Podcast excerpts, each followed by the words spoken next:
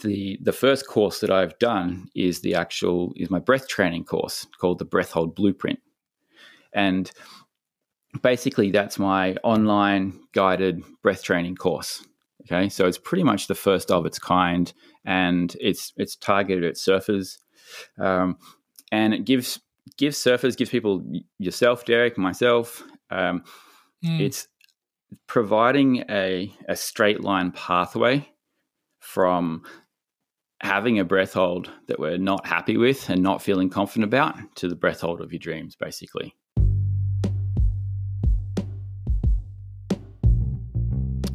Saltwater High, what's happening? Hope everyone's having a fantastic week out there. I'm stoked to bring you this interview. It's perfect timing because I just got back from a surf trip to Sinaloa, my first airplane trip since COVID hit. Very excited to launch this episode with Jeff, big wave surfer who has a course on breathing. And we went through all the aspects of his course and a lot of other great advice for surfing big waves. If you check out Jeff's Instagram page, you'll see this guy has surfed some gigantic waves. He knows what he's talking about. He's super informed. He's an expert on holding your breath, learning how to breathe correctly, and possibly saving your life in big waves. So without further ado, please welcome Jeff Rowley to the podcast. Saltwater High. Today I want to introduce Jeff Rowley, big wave surfer extraordinaire. What's up, Jeff? Hey, Derek. How are you? I'm good, bro. I'm really good. We had a conversation yesterday, and I was really excited about today's podcast because I feel like we're made from the same ilk. Your ilk is probably just a little bigger. Your cojones are probably a little bigger than mine, but other than that, I think we're the same surfing ilk. Yeah, I think so. Definitely got salt water running through our blood there. Yeah, and, bro. So yeah, I was checking out. Yeah, I was checking out some of your photos on the Instagram page. Bro, I had no idea I was talking to you yesterday. Some of those sick waves. Yeah, thanks, mate. There's a few good ones from, what have we got in there? Cloudbreak, big Cloudbreak. Probably some Cloudbreak, big Hawaii. Big Jaws, yep.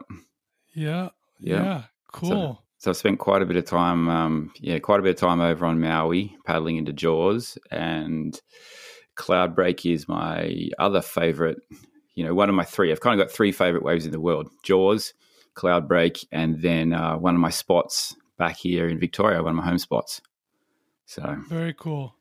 Yeah. And so what was it that drew you to big wave surfing? I mean, was it kind of this thing that you were progressing and you just wanted more and more and more of? So kind of give us your journey. Sure. So a little bit about me more recently. A few years ago, I was a member of the Big Wave World Tour. I've been a Billabong XXL Rider of the Year finalist from waves that I've caught at Jaws. I've been, some of the biggest swells paddled at Jaws and definitely at Cloudbreak in Fiji. I haven't missed one of those.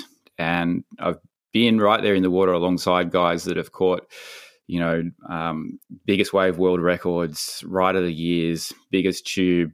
I was, literally in the lineup meters away from them when they caught that wave, So that's been sort of the last 10, 15 years of my life. But basically I've been surfing big waves for about the last 23 years since I was 18. I'm 41 now. And I live in Torquay in Australia. And that's where Bells Beach is, if anyone's not familiar with that is. I know you're familiar with it, Derek. You've been to Bells? Yeah, shout out to Bells, bro. Yeah, Bells is by far one of my all-time favorite waves on the planet. And I can't wait to go back and have you hold my hand in some bigger waves when I get down there. Yeah, that'd be awesome. That'd be really good. So I was fortunate to I grew up in a surf shop. My dad was a surfboard shaper in town Anglesey, and I grew up on the floor, the showroom floor of the surf shop and in his shaping bay. So sort of surfing was in my blood from really young age, and, you know, obviously my dad did it. And but I wasn't always into surfing big waves. I wasn't. It didn't come naturally to me. When I was super little, somewhere around the age of 4, we had a boating accident at where we lived, Point Road night. And what happened was my dad was taking my brother, my sister, and myself. I got an older sister and a younger brother. We were really young. And my dad was taking us fishing, and it was higher tide, and so there was a little shore break about 2 foot, like about waist high, something like that. And another person offered to push the boat in so Dad could get in and start the boat. But my dad jumped in to start the boat, so we were all sitting in the boat, and then a set wave came to the shore break, and this guy just turned on his heels and ran away. And the boat drifted. Oh, no. Yeah, the boat went sideways. And the boat wouldn't start straight away, as boats back then, two-stroke motors were known not to do. And the boat actually got flipped. So we capsized it in the shore break, and we all got thrown out, gear everywhere. Wow. And that was super traumatic for me at the time, and affected me all the way up until even through high school. I was really scared of what I called, or anything really, even in high school. I wouldn't surf waves, basically. I wouldn't go out over 5 foot. I wanted to, and I saw everyone else doing it, but there was just this thing holding me back. And even if I tried, I would get I did high school on the Gold Coast at Burleigh Heads, and when a big swell came, like if it was 6 foot or something, I would paddle out with my friends from school, and I'd get halfway out, and then there'd be a lull in the waves, and I'd see the next set coming, and I would just stop paddling and turn around and go back in. Yeah, and, so that was, that all just came from me having that bad experience as a child, really. Yeah. And then when I finished high school, I moved back to Victoria, and I actually one time I was taking a vacation back down to Victoria, and I went surfing down near Joanna, which is a pretty famous surfing beach that we have here. And a car pulled up next to us, and I saw on the roof they had 4 boards on each side, or maybe 5 boards on each side of the car, so 10 boards total, everything from 6'2" to 10 foot long, all stacked up in that that right. sequence on the roof. And I had a 5'10" board back then, as a kid. And I was like, what are these guys doing with this stuff at the same beach that I'm with this tiny little thing? What goes on here? And right. So that was my sort of first exposure to it. And I basically was just fascinated with bigger waves, but I was, completely held back and terrified by it. And then when I finished high school, I moved from the Gold Coast back to Victoria, and my friends were all into surfing 8 foot waves at that time, and they were 17, 18, and that was sort of well outside of what I was capable of. I was terrified of it, but because I was in this circle with them and I was really competitive with those guys, I started going out a little bit, and just got a little bit of experience in that. And from there, I had a really steep increase in the wave heights that I went out over the next year or two. I ran into one or two people that had a big impression on my surfing at that time, and a friend, Dave, actually invited me to go surf this wave down the coast. Kind of where I am is, if I compare it to where you are in, you're near Rincon, that's your home break, 20 minutes away, yeah. Yeah, so we've got a big wave spot. You know how you can drive down to Killers at Todos, and that's a few hours away, right? Yeah, Killers is, it's a couple hours away, yeah. Yeah, so we've got a place relatively similar like that. It's about 2 hours away, you know what I mean, that's got really big waves. And so I got an invite to go there and had a really good time, and, kind of just escalated pretty quickly from there. So, I mean, there must have been a moment where that trauma that you had from childhood, you either cracked through it or, I don't know, what do you remember, a particular moment, or was it something that just kind of gradually dropped away, or? Yeah, I remember a particular moment when I went out in solid 8 foot, 8 to 10 foot surf, and I had a big board. And I was at a place that I was actually at Bells, and someone showed me how to get out to the waves without getting cleaned up and without getting caught inside. And so they put me on the right equipment. They showed me how to do it, how to paddle out there. They showed me where to sit and catch a wave. And I went out there and basically caught a set wave right away and was on the right gear, the right timing. And it all went so well. Mm. And I got this amazing feeling, and I got that addictive rush that you get from taking off on a big wave, and the feeling of the power and the bigger board and the speed. And I ended up catching half a dozen waves in that session, and I was like, I really discovered the love of doing it, and like, hey, this is not meant to be this traumatic, painful, your picture that everyone I had in my head about tumbling underwater and just a nightmare of a time surfing big waves. It's meant to be this beautiful thing that you're out there experiencing nature, and you're you're getting as close as you can to this amazing force of nature, and you're tapping into it and just feeling it, without letting it break on your head, and you feel the full force of it.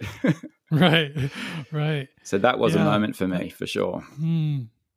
So preparation, or also, I guess, the right knowledge, right? Having a good kind of maybe mentor at the time, and being on the right gear. And there must have been some, you must have had something, this kind of courage that came, that overpowered the fear, right? Or I don't know how to put it, but I had a drive to want to do it, and to, I guess I was probably competitive, but I always felt like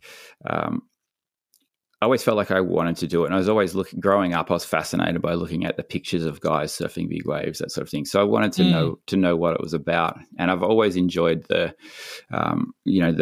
progressive side about surfing, about trying to push your performance and to challenge yourself and to go further, for sure.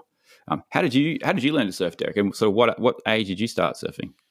So I started 9, 10, around there. And, I actually grew up with my grandparents, so I didn't have any, kind of first-generation mentors. But I had a good buddy, my buddy David Miller. Shout out to Dave! I'm sure he's going to listen to this. And he had like a neighbor or something who had a big brother who had a board. I'll never forget the board. It's Crazy Horse was the name of the board, and it was, like a single fin.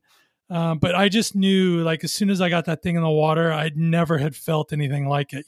I played sports growing up too, and was always into, I was super active and athletic, but there was something about surfing, even to this day, dude. I feel there's something that it gives me that nothing else in life does. And I think you just said it, it's something about being connected to that to nature in a way, or I call it dancing the force of nature, right? With the wave. I mean, you're moving with the earth essentially on a wave.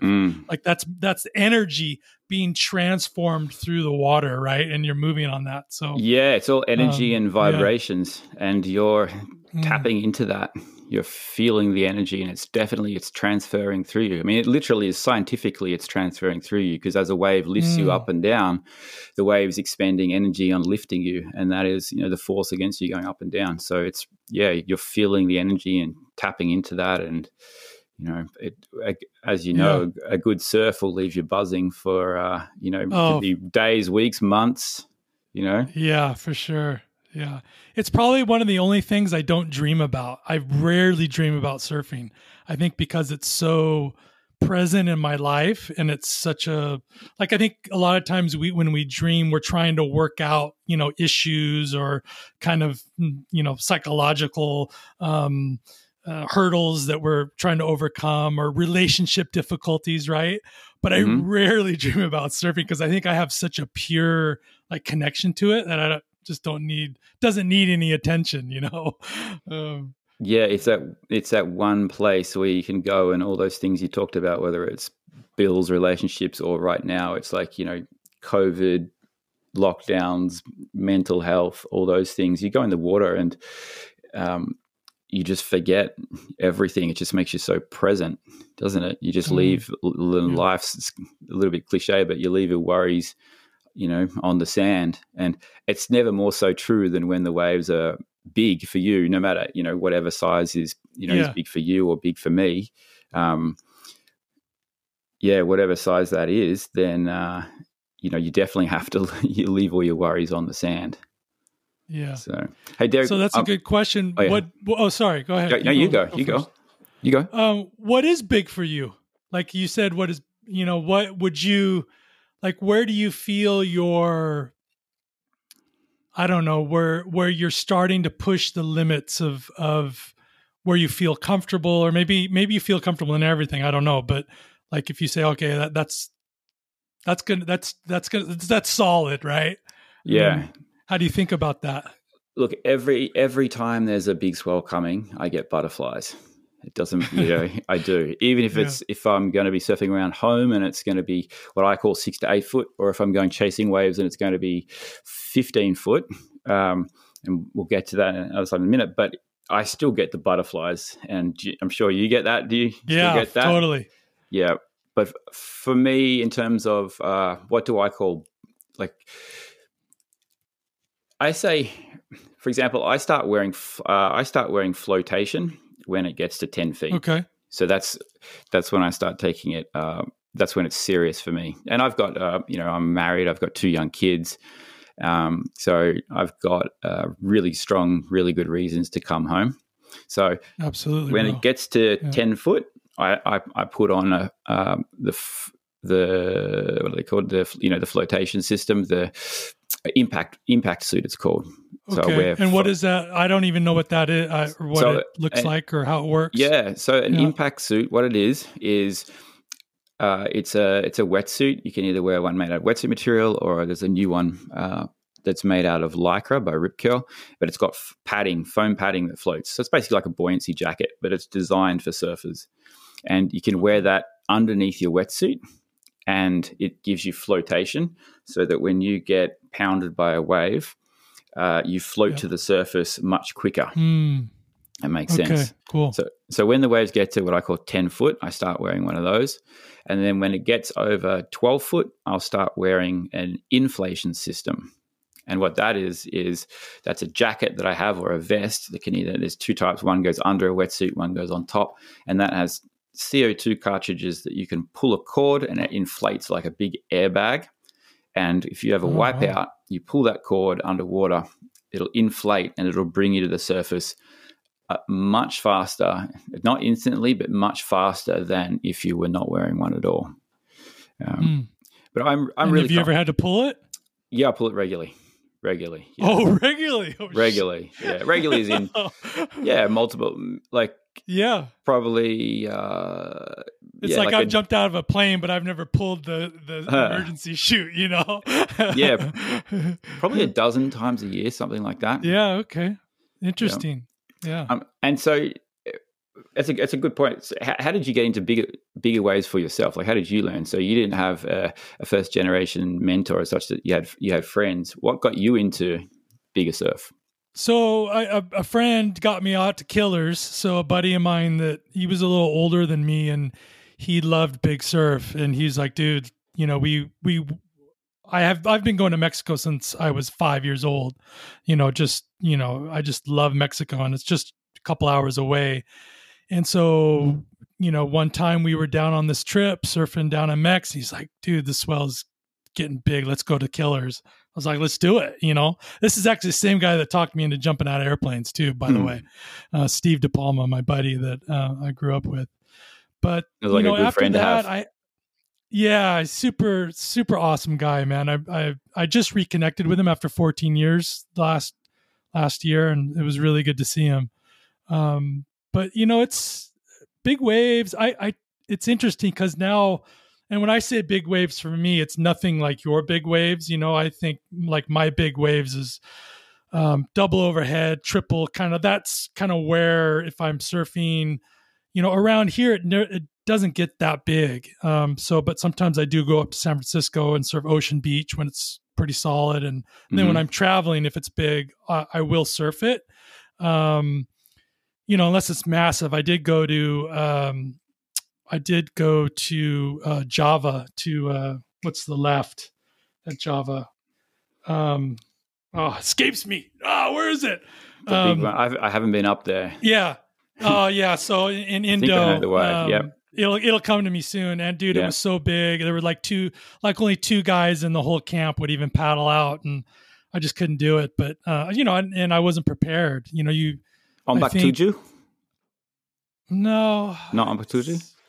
Yeah, it wasn't that. Sorry, doesn't matter. It'll come to me. It'll come to me. Yeah. But I think it's like you know, it's something you have to do intentionally. You know, you have to like I wouldn't even know what boards to pick. You know, for me, I've got a bunch of surfboards, and I have a couple of guns that I've, you know, over the years have acquired. Mm-hmm. And it seems like whenever I ride them, they're too big. Like I don't know. Like that's another question. How do you know what the right board is? Yeah, for sure. That's a really good question. So there's a few things there which are really interesting, and of what you just mentioned then, right? So one of the things is you said that you learnt by yourself, right? So have you ever found a big wave surfer and gone up to them, had the confidence to go and ask them for help, like, you know, what size board should I ride today or anything like that? Yeah, I don't really know any I would call big wave surfers, you know? Yeah. Yeah, I don't. I don't know any. That's a good point. So for most people, we have to learn. I did too. We learn the hard way, right, through trial and error. And it takes us a long time to get a lot of experience. And, you know, it's been 23 years of experience surfing bigger waves, 35 years or something surfing altogether, but to get to know what I know now. And I've recognized that there's a divide and a disconnect between big wave surfers and kind of regular surfers. I do find that I get a lot of questions from people when I'm come in from a surf. Guys might come up to me and sort of ask a couple of questions very shyly. But for most people, they don't have that exposure to a big wave surfer, like what you just said. And you're certainly not going to just, you know, get on Instagram and go to your favorite big wave surfer and ask them, hey, I don't know what board to ride. You know, there's a disconnect there, right? And so that's where I got the idea to build the website, my business, Paddling Mastery. Yeah, cool. And so the idea with that is that I'm trying to bridge that gap. I'm trying to get rid of that disconnect. And the website's dedicated basically to anyone that wants to improve their surfing in bigger waves. And it doesn't have to be the biggest waves. It can be for anyone. But I am breaking down that disconnect and making it so that you have a direct line to a big wave surfer. And, you know, anywhere, wherever you are in the world, you're in California, I'm in Australia, someone else could be in the south of France, you can have a direct line to me. So you can send me an email straight away, and one degree of separation. It's not like through a friend of a friend of a friend, or you heard a rumor. You can, if you have a question, you can just reach out through that website straight to me, and I will answer it and hopefully help you solve the problem so that you can progress to the next level and get what you want. That's super valuable, bro. Thank you. Yeah. It's really enjoyable for me to try and pass on some knowledge now, the things that I've learned, and help people, especially not spend 5 years like riding the wrong size board when we could solve that really quickly and just change your life basically. So there's a couple of things from what you said. So it's really interesting. We were just talking about the wave size before. And yesterday I remember you mentioned to me about surfing somewhere 10 to Bells, maybe 10 to 15 foot. And I'm just wondering what wave scale do you typically use? Yeah. So I think this is the other thing. We probably use different wave scales. Sure. So I usually think about, you know, like double overhead. So a normal dude is 6 foot. Yeah. So I would call that 12 foot. I know the Hawaiians measure things from the back, right? So I think Californians, Americans, let's put it, just say Americans in general, measure things from the front. So what I'm calling a 12-foot wave, you're probably calling a 6-foot wave, right? Or exactly something like that, right? Yeah. And so for people that if anyone's getting into surfing, it's really confusing when someone says the wave's 6 foot today. Is it double overhead? Is it head high? Or is it, what is it? And like, that's one of those things that I'm trying to help people understand. So there is, as we just touched on, there's three scales, right? So there's three scales in surfing of judging the waves. The first one is the I call it the face height scale, which is also known as the Californian or the American scale. And I didn't come up with the names, but it's just what they are. Yeah. So the American, it's not called the SEPO scale. No. It's mostly known as the face height scale, right? And nice. So that's where if someone's on a wave and it's as tall as their head, then the average person's 6 foot tall. So therefore it's a 6 foot wave. And that's probably what a lot of beginners and things will judge the wave height based on. But it's not what not what all surfers use for sure. There's a different scale. So the second scale being the Hawaiian scale, which is it's known as the Hawaiian scale. It's just easier. I didn't invent it. I don't know why it's the Hawaiian scale. It's just what it's called. But that's where a 6 foot wave, like a wave that's head high, is 3 foot. So it's basically half, right? And some people call it the back of the wave scale, but I go with the Hawaiian scale. And that's the one that I predominantly use. So if the wave realistically is 12 foot, but there's that other one scale that's universal. And you mentioned that as well. And the universal is the overhead scale. So that's the one that's universal. It doesn't matter where you're from. And so head height waves are always going to be head height. Someone takes a photo or looks at the beach and it's like the wave's head height. So one person can say, well, it's 6 foot. And one person can say it's 3 foot, but we're all going to agree roughly that it's head high. Yeah. Then double overhead, which is 2 times head height, that's going to be 12 foot on the wave face Californian American scale. And it's going to be 6 foot in the, the Hawaiian back of the wave scale. Mm. And then you keep going on from there.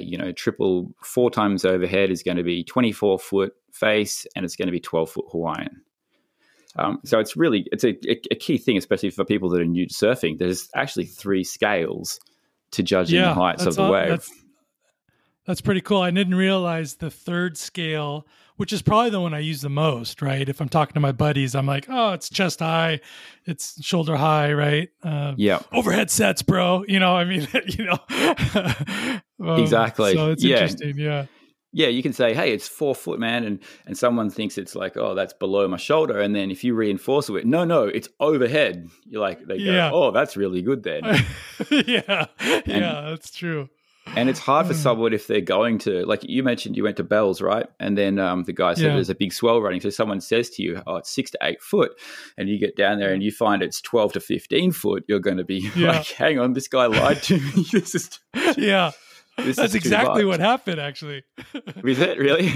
Yeah, it's exactly what happened. Really? That's why I got the board I did when I was leaving the shop.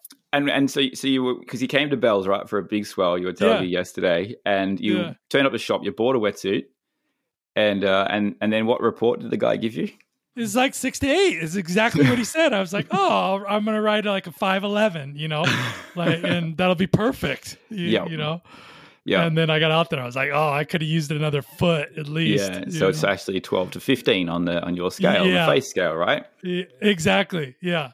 Yeah. So one of the things that I do through Paddling Mastery is we have some coaching. I help people with online coaching, etc., and building some courses. And so one of the things in there is of course you mentioned before about board size, what boards to choose. So firstly, I've broken it down to 3 levels of big wave surfing. Okay, so level 1 is for what I call 6 to 8 foot waves, which is your 12 to 15 foot. So you're talking 2 to 2.5 times overhead. So that's the level 1 of big wave surfing. Level 2 is 8 to 10 foot. So you're looking at 2.5 to 3 times overhead. And then level 3 big wave surfing is 10 to 12 foot, which is your 3 to 4 times overhead, you know, your 20 to 25 foot California face size.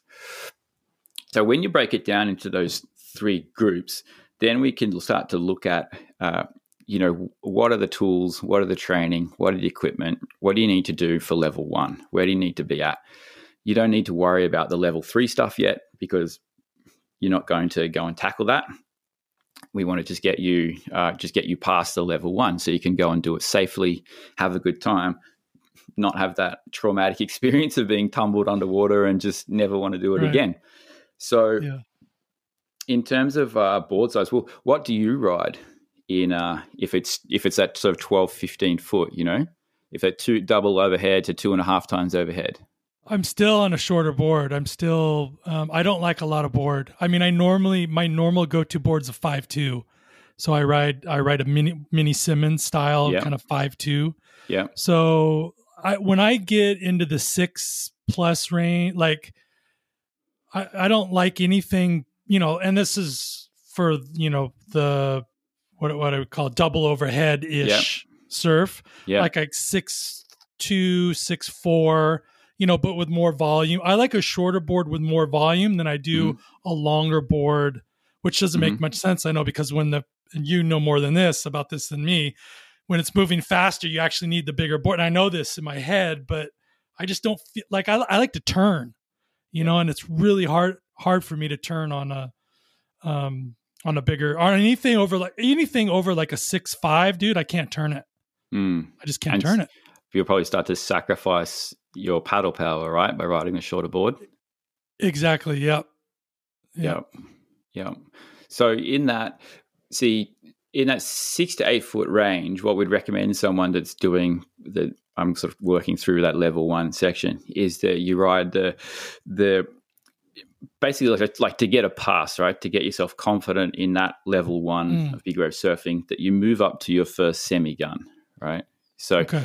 And in that 6 to 8 foot or 12 to 15 foot on the face, you know, double to 2.5 times overhead, we recommend adding a foot onto the length of your shortboard, which should put you, for that kind of wave, should put you in between 6'6" or 6'9". Well, you're riding mini Simmons, that's really small, but I would say typically it's between 7 to 8 foot. So that's really generally it's that big. Okay, bro. Yeah. All right. And so if you're riding in 6 to 8 foot waves, like as in 12 to 15 foot on the face size, and let's say you're new to it, right? Like you've been surfing since you were 10 years of age. Yeah. You've got a lot of surfing experience. So you can break the rules, right? So you've surfed Killers, and I can break the rules too. I've surfed really big waves, so I can paddle out with you in 12 to 15 foot, 2.5 times on a small board, because we know the rules and we're choosing to break them. You know the rules, that's why you like breaking the rules by riding a shorter, wider board. But for the average person, if they don't know that and they haven't had that experience before, and they go into a surf shop and they talk to a salesperson who is interested in selling them a board, and they're like, hey, what board do I need? They could basically be sold anything, because the salesperson's got a vested interest in it. We've give them the help to say, hey, if you're going to surf those kind of waves, you need to be prepared. This is the board that you want to have. It should be a 7 to 8 foot long board, basically about a foot longer. So short board for me is 6'2", like a regular performance short board, not a fish sort of thing. And then once I get into that size waves, 2.5 times overhead, I've got to move up to a semi gun. So I ride about 7 foot long in that size surf. 7 foot, okay. Yeah, but between 7 and 8 foot. Okay, and technically, why do we need that extra length? We need extra length because when the waves get bigger, there's more power in the waves, there's more speed, and there's a lot further distance for us to paddle usually. So a bigger board is going to help us to paddle faster. The board is a little bit more, it's more elongated. So the board actually is designed to handle the extra speed, and the extra length will make the board do longer turns, which will help you go around sections further. So if you need to come around a section on a shoulder high wave, the section might only be, 20 feet long.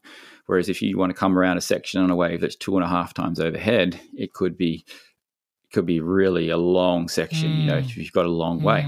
So these boards are designed to handle the higher speeds and to go further in longer distances. Yeah. Interesting. Yeah. So very cool. And another thing is, with what I can tell, it's really interesting that you said you like riding a shorter board in bigger waves, right? So I do. Yeah. What position do you find yourself in when you're sitting in the lineup? Where do you think you sit amongst the lineup when the waves are bigger on the shorter board? I gotta go as deep as possible. Right. I gotta get right underneath the lip. Okay. You nailed it. Yeah.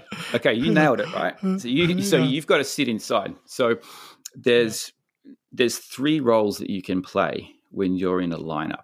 Okay, and I've broken them down, and I call them as follows. Right, you've got the bomber, the performer, and the scrapper.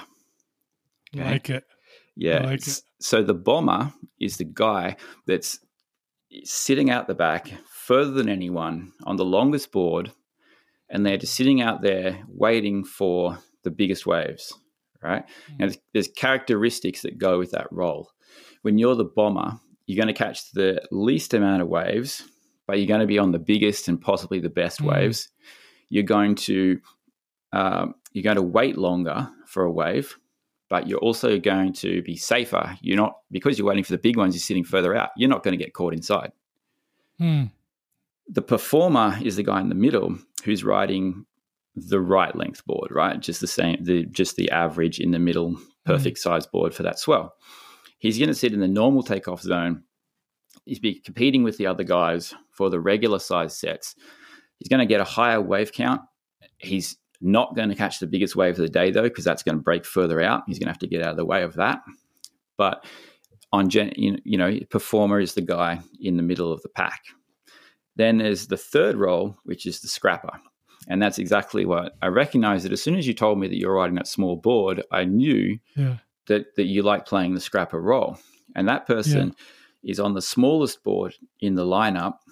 And the characteristics of that is exactly what you described. You have to sit in close to where the breaking waves are, underneath the ledge and underneath the lip of the wave. It forces you to take off late, right? Because you're on a frequently board. Get worked. So it's harder. It makes you, so you've got to be a better surfer. So you're a good surfer, Derek. Yeah. If you enjoy doing that, you've got to be a really good surfer. Yeah.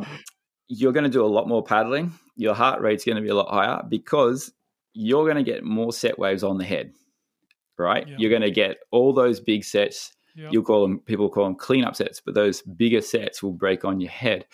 So it's more of a high-stress position. You'll probably get that mouse on a freeway feeling where you're sitting inside. You're like, oh, my goodness, look what's coming. Got to get. Yeah, exactly. And had a lot of that happen at Bells. I was definitely, right. I saw those guys sitting. I go, what are those guys doing way out there, you know? Yes. And then I knew when the sets came in. So on that same day, that's at 6 to 8 foot size, at 12 to 15 foot face, or 2 to 2.5 times head high. Yeah. I'm saying that the performer, the regular length ride, is a 7 to 8 foot board, and that's going to be the right size. You are riding a 5'11" or something that is so small out there that when I'm in the car park, if I pull up at the beach and there's a swell, I know just by what board you're waxing up in the car park. I know what role you're going to play. I know where you're going to sit in the lineup. And I know whether you're competing with me or not. And so if I see that you've got a 5'11" and I've got my 7'0", I'm going, great. He's not even looking at the same waves I'm looking at, you know? You're just laughing. Yeah. No, you and all your buddies on the small boards, we're not even looking at the same thing, you know? Yeah, that's really interesting. I never thought about it like that, dude. That's super. You taught me a lot already. I like it. Cool. Well, it goes for other guys too.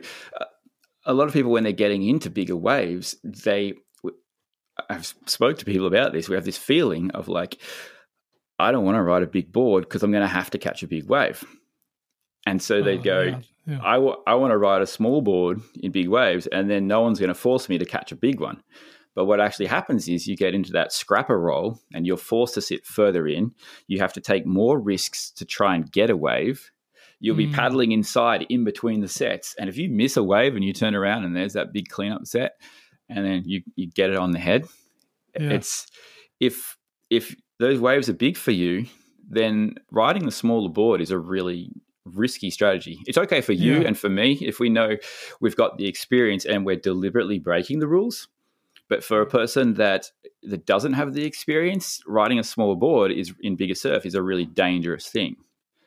And it's safer for them to play more of the bomber role, to ride a bit longer board, sit further out of harm's way, and be able to pick their waves, right? So if you went more towards the 8 foot board, and that's what you would have seen at Bells, a bunch of guys sitting out the back, further out riding 8 foot or 8 foot 6 boards and just picking off all the best sets, cherry picking. All the good ones, man.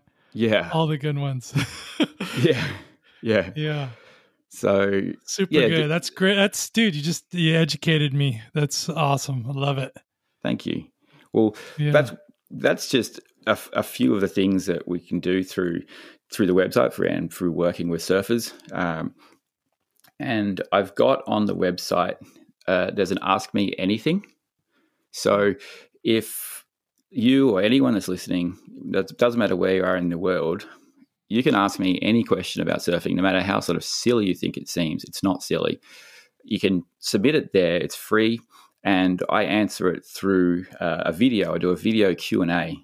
And so I do like a monthly video, put it together with all the questions that I get. I think last month I had about 25 questions in the video, and it's video, so I can go on as long as I want and, give you a really detailed explanation, try and help you solve these problems. So, that's the Ask Me Anything that I have on there. And how did you? What was the inspiration for this project? I mean, I think I've always wondered why there weren't more surf coaches or mentors out there. So how did you? Like, what was the inspiration for this course? So I've been helping people, and it's funny. After I have a surf, and even like whether it's in the supermarket or whether it's after in the Torquay supermarket or whether it's in the car park after a surf, people do ask me questions. A lot of times there's people I know a little bit, and so they've got the confidence to come up and ask me something, but I get asked a lot of questions, and I get asked the same questions a lot of the time. And so I was like, wow, it's not tiring to answer it because I'm so passionate about talking about surfing, but I repeat myself a lot. And I'm like, gosh, man, I really need something where I can just answer this once and then just like, hey, you're asking me this question. Go here. Have a look at it. And there's also the next 25 questions you're going to ask me as well are all there for you. Okay? Very cool. And so to be able to have that, to be able to pass that on. And then also I've got kids myself, so I would like to be able to somehow extract the knowledge I've got and be able to pass it on to them, so to the next generation. And that's where the first course that I've done is my breath training course called The Breath Hold Blueprint. And basically that's my online guided breath training course. Okay. So it's pretty much the first of its kind, and it's targeted at surfers. And it gives people, yourself, Derek, myself, it's providing a straight line pathway from having a breath hold that we're not happy with and not feeling confident about to the breath hold of your dreams, basically. So a little bit about breath holding. Like, from my experience, what I've found surfing and seeing those guys catching the biggest waves and getting all the records and all this, the best big wave surfers that I've found, the most confident big wave surfers, are the ones that have got the best breath hold. And that's, it just seems to be it. They're super confident. And I was at Jaws, and I saw a friend of mine catch a wave that won the world record. In the end, it won the world record, and he had a wipeout at the bottom. I saw the wave, and I saw him get smoked at the bottom of this wave, right, and got absolutely pounded. And when he paddled back out, I asked him, that wave was incredible, and how was the wipeout? And he said to me, he goes, oh, it was fine. I just relaxed and went with it, and yeah, it was all good. And I couldn't believe that. And then I found out later that he was a free diver. And so I actually got right into the exploration of freediving and freediving techniques and about how to hold your breath longer. And in surfing for, well, in the last 10 years, pool-based breath training programs have been the most popular thing. And probably not the last 10 years now, it's the last 15 years. And so I've always been looking for a way to get an advantage, to get an edge on myself, to get better, improve. So I did a lot of these pool-based training programs. I traveled around Australia to attend seminars.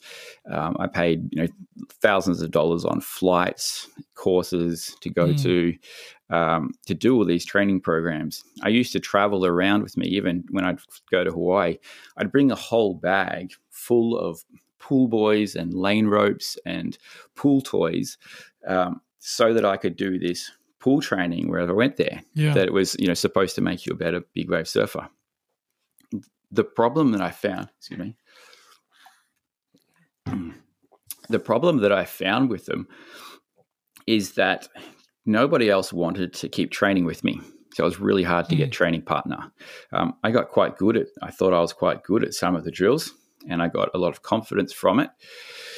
But I couldn't get people to consistently train. And so I ended up having my wife become my training partner, my coach, basically. She was looking after me in the pool. So, because it's, it's quite dangerous to do breath holding in a pool, and most pools don't even want you to do it. You're not flat out not allowed to do it. So it's really hard to find a place to do it. But fortunately I had my wife there with me. But when she became pregnant with our first child, she had to stop coming to the pool with me.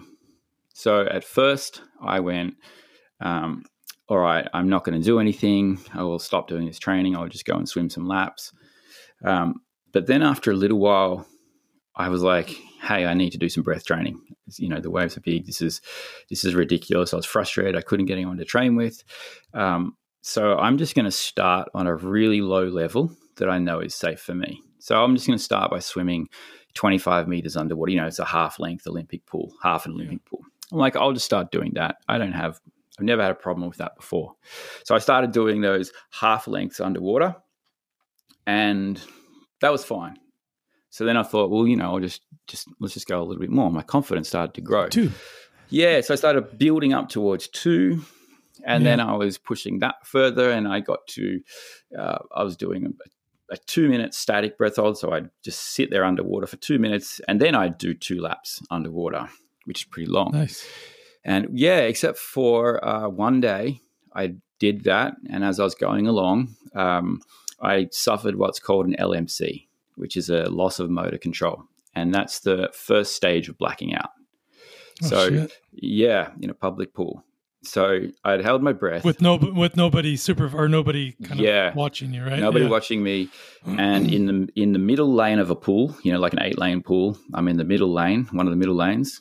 And I got about 3/4 away along my lap underwater, and the water was it was overhead deep, and I started to feel strange and funny. So I started surfacing, and on the way up my vision blurred, I got all shaky, and I didn't really know what was going on, but I took a left turn and I came up and was all shaky. And this all happened very quickly, but I was all shaky, and some survival mechanism kicked into me where I just lunged out of the water. And fortunately, I landed on top of a lane rope, and it basically hooked under my arm. And that's what saved me from falling back into the water and drowning.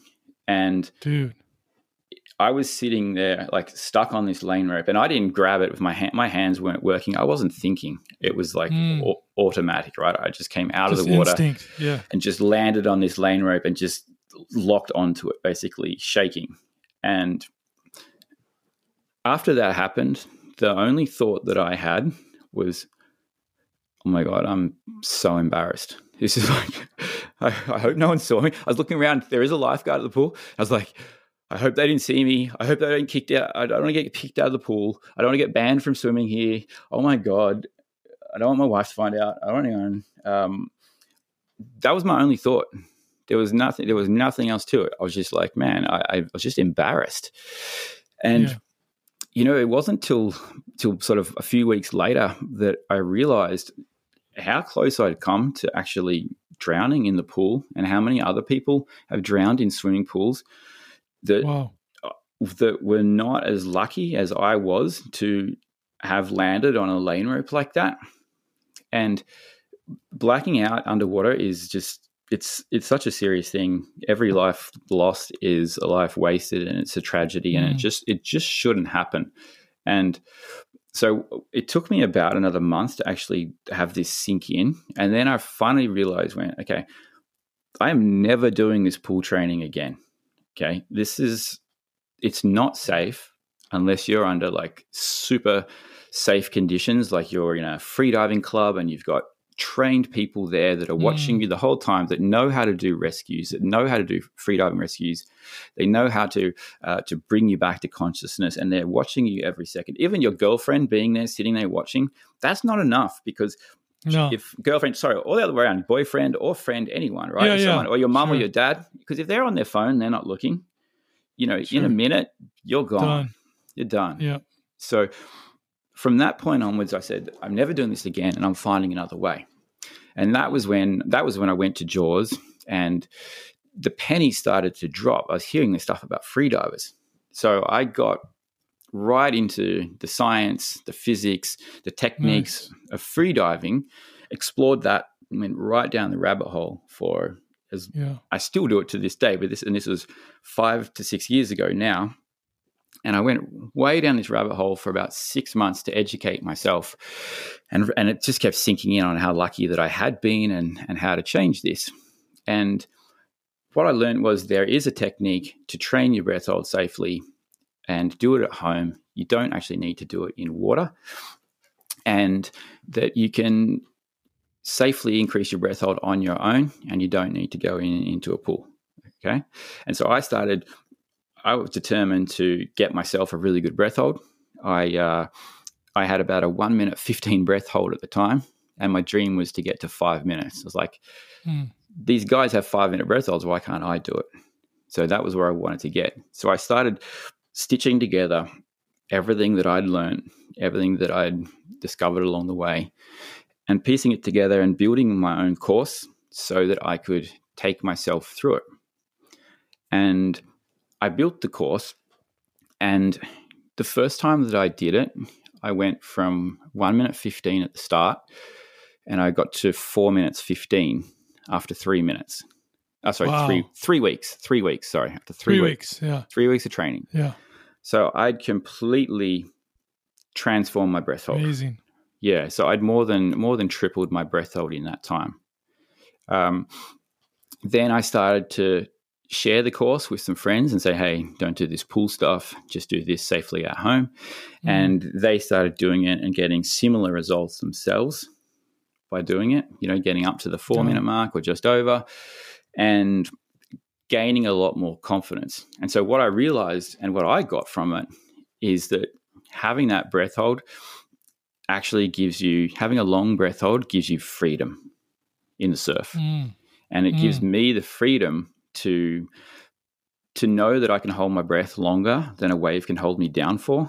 So therefore I can go out and catch any wave that I really set my mind to. Now you have to have all the other pieces in place. You've got to be fit, you've got to know how to surf, you've got to be on the right equipment, etc. Sure. But we're taking one piece off the board. We're like, breath holding is no longer a problem. That piece is coming off the board. So there's less pieces of the puzzle that we have to solve. So very cool, man. Yeah, that's where it is. That was Did you get to 5? Yeah, I have a 5 minute breath hold now. Yeah, baby.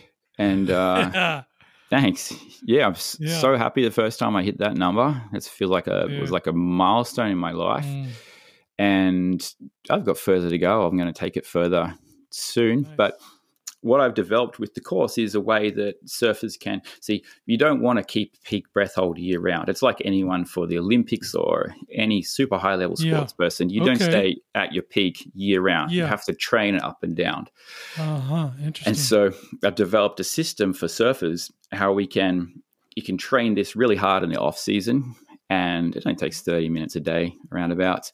You can train it for a couple of weeks in the off season, get your breath hold to the best place that it's ever been. Then you can taper it right off, and you can hold a maintenance level throughout the season. And then when you see a big swell coming, we've got a system of how you can ramp it up. So whether you like going down holidays to Mexico, right? Yeah.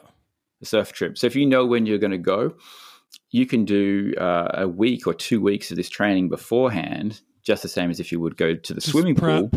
Yeah, exactly. And you'll have your breath hold primed at a really good level that, again, same as with the surfboards, I've benchmarked levels of breath holding depending on the size of waves that you want to surf. If that makes sense. So it's not just, you know, a surfer that wants to surf in 6 to 8 foot waves goes, I don't need a 5 minute breath hold. And you're right. But there is a level of breath holding that will make you really comfortable for those double to double overhead size waves. And you can train yourself to hit that level. Same way you can train yourself in the swimming pool to be swim fit enough. Not everyone needs to swim 5 miles, but you know, 2 miles or 1.5 miles is probably good enough. That makes sense. Or you can impress your bros on a flat day and just stay under the water for 5 minutes. That'd be fun too. Yeah. Hey, how long can you? How long can you hold your breath for, Derek? So I've been studying the Wim Hof method for a couple of years now. I've kind of gone up and down, but I got up to a couple minutes, and I have done some pool training.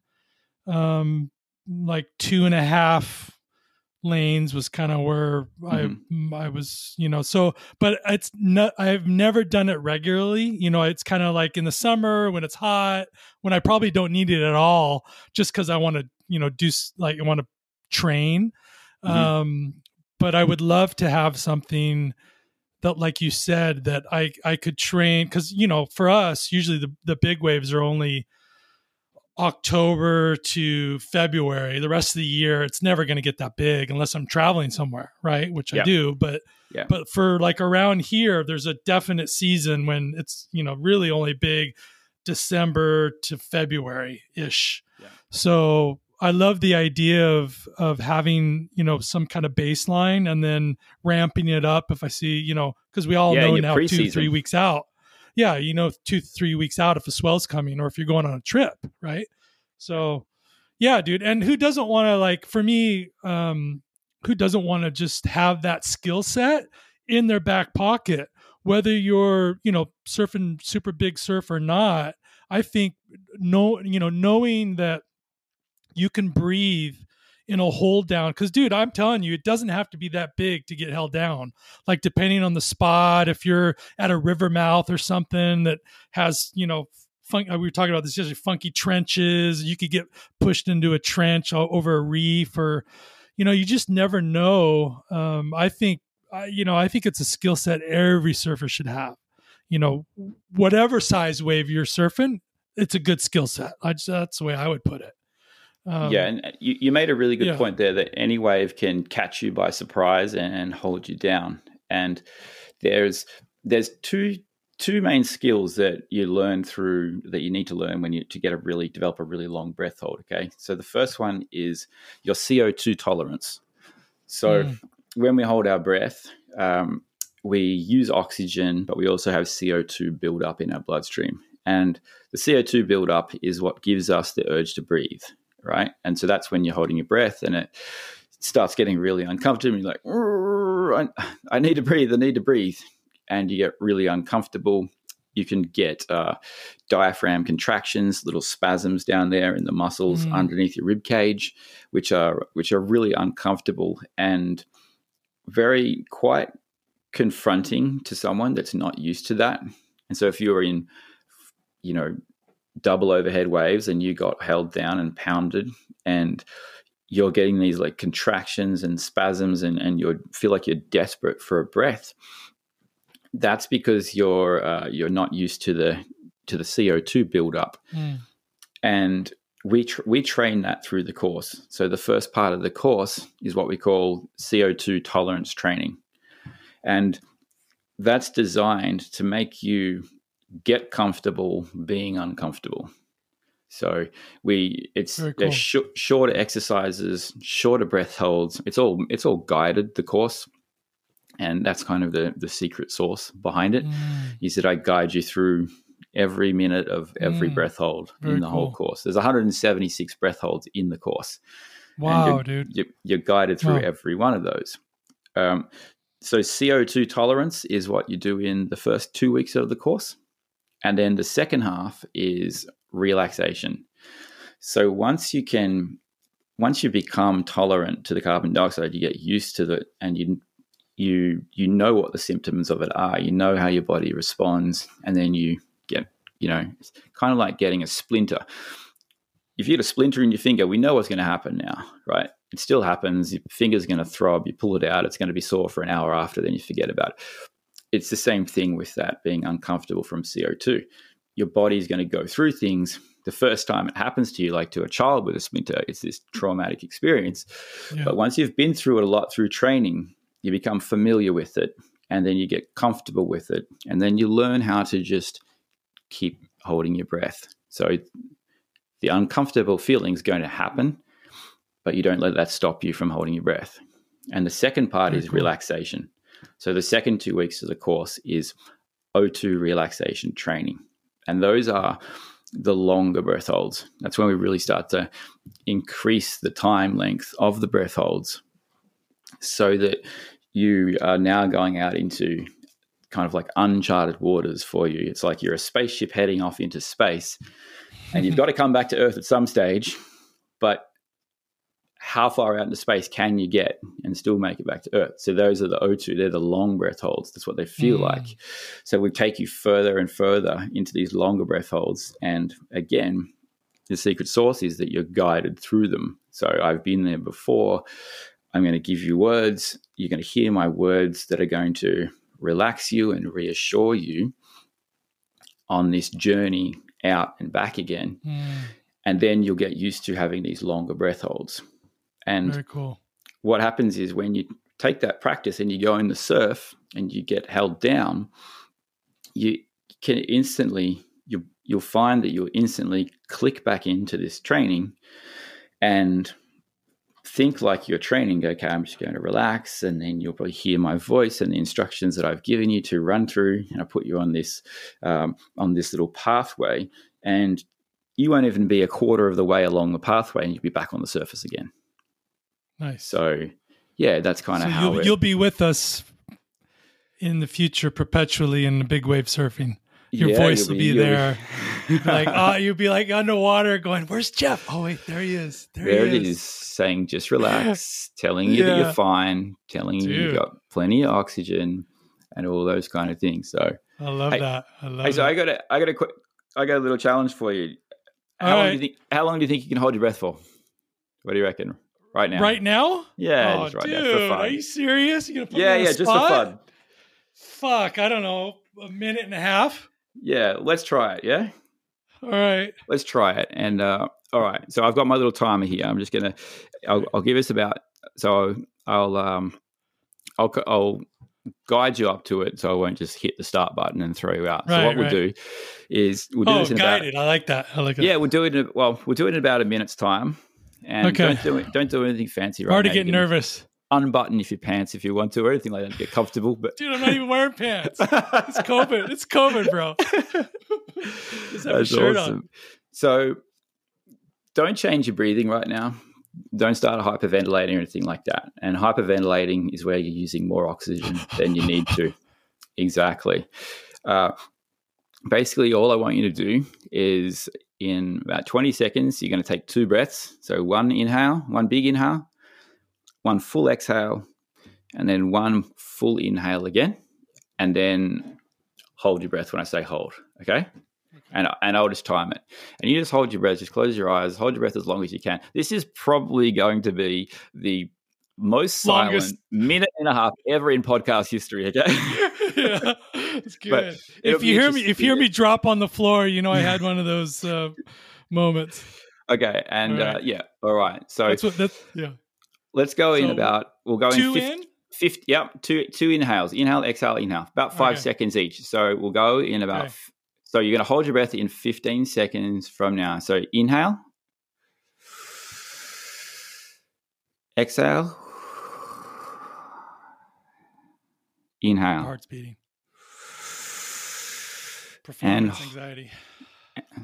Oh. Now just inhale and hold this time. And hold.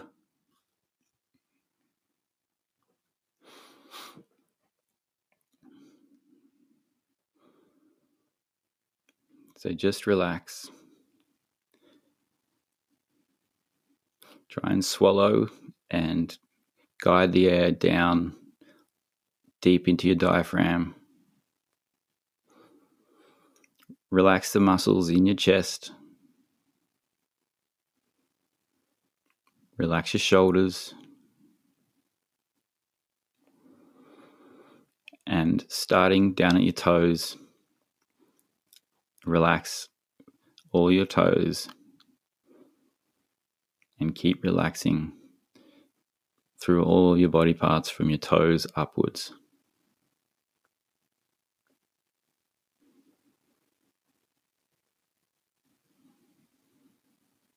Oh, that's a kid anymore.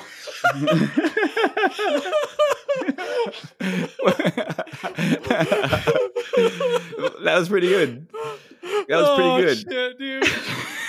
I totally had performance anxiety, bro. Felt like I was 16 again, with like naked with some chick. No, that was good, mate. That was good. So you're like bang on a minute right there. Oh, jeez. Okay. Totally.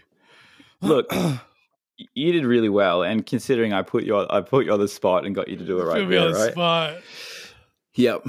But I like it. I'm training for our next talk. I'm training. So based on that initial test, that's one of the first things that we do in the course. It's like the first kind of lesson. We go through that test, and then I do a thing we call the crystal ball, right? And so the crystal ball is just based on how you performed in that initial untrained breath hold, just on the spot. We give you a reading of what your potential for just the first time going through the course would be. So you'll be you're in that 1 minute range, and you could times that by about three. So you should definitely see a result of 3 minutes the first time that you go through the course, meaning the first couple of weeks that you go through it, right? That's by no means your capacity, your maximum, anything like that. If you go through the course again, you'll get a lot further for sure. If someone gets more like a minute and a half, you'll be able to get closer to 4 minutes.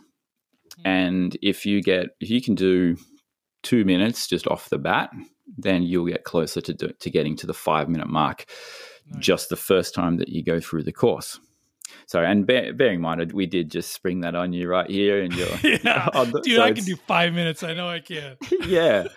Yep. So, that's kind of, and it's interesting, like the things that you felt, you said about anxiety or anything like that. And you had some thoughts coming into your head while you're holding your breath. Oh yeah, totally. I was like, I can do better than this. What, you know, just relax. Yeah, it was interesting. And it get really uncomfortable at the end? I got uncomfortable at the end, for sure. Yeah. I thought I could do a lot better. You know, it's always that beat yourself up because you know, you want to do the best you can do. And then, I mean, something like holding your breath, you can't fake, right? You just think it's either in or not, right? Yeah. So, and so if... when you're doing that, it's especially when you get to the long breath holds, it's the program of our life, it's the stress of our day, it's, you know, what's happened to us beforehand, those kind of voices that start to play into your head when you start to get into a longer breath hold. and you start going, if you get to a breath hold that you've never done before, if you get to 2.5 or 3 minutes, then you're going to start questioning yourself.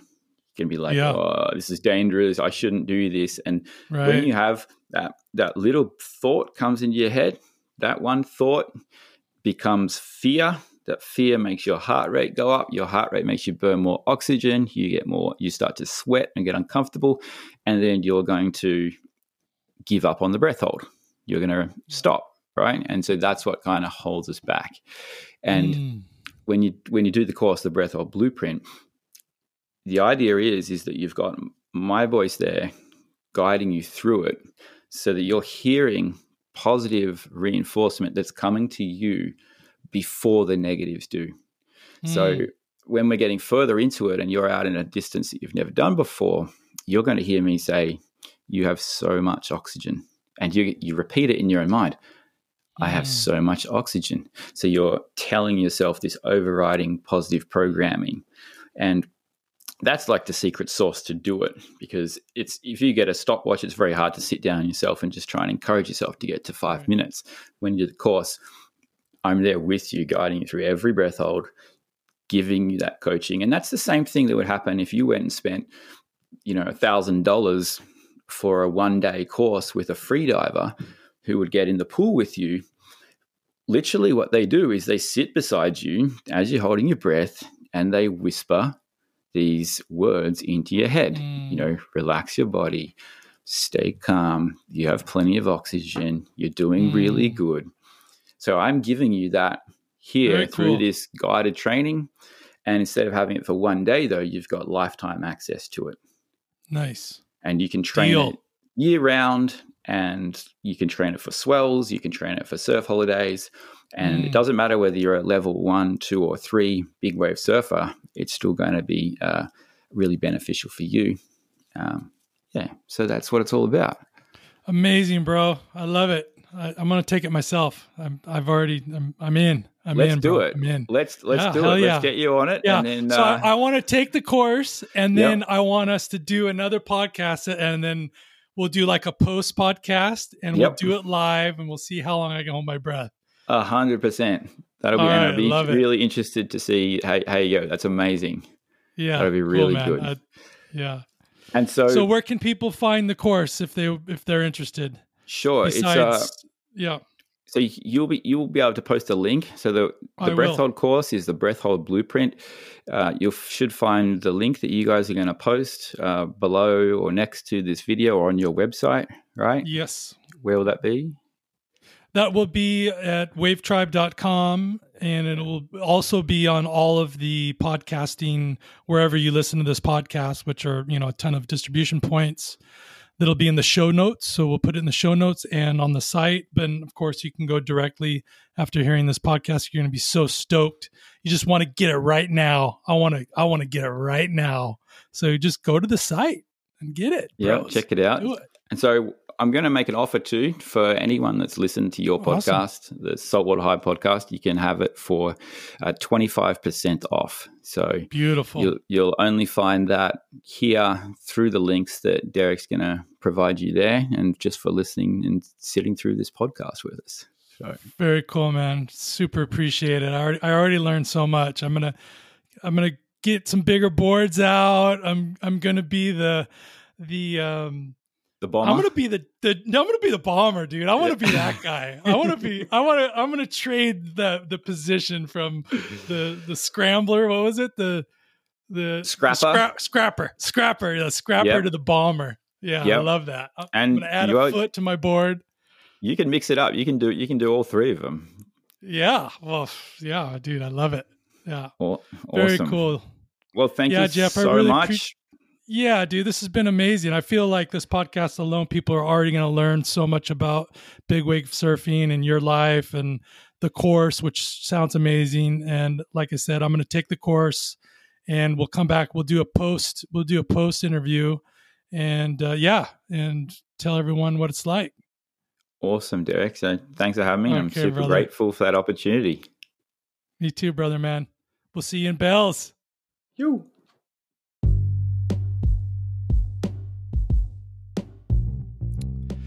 Thanks for listening to another episode of Saltwater High. Please take a moment and go leave us a review on your favorite podcast network. We'd really appreciate it, and it would help spread the stoke. Also, one last reminder, go to wavetribe.com for surf gear, surf travel articles, and lots of other stoke. See you guys. See you in the water. Peace out.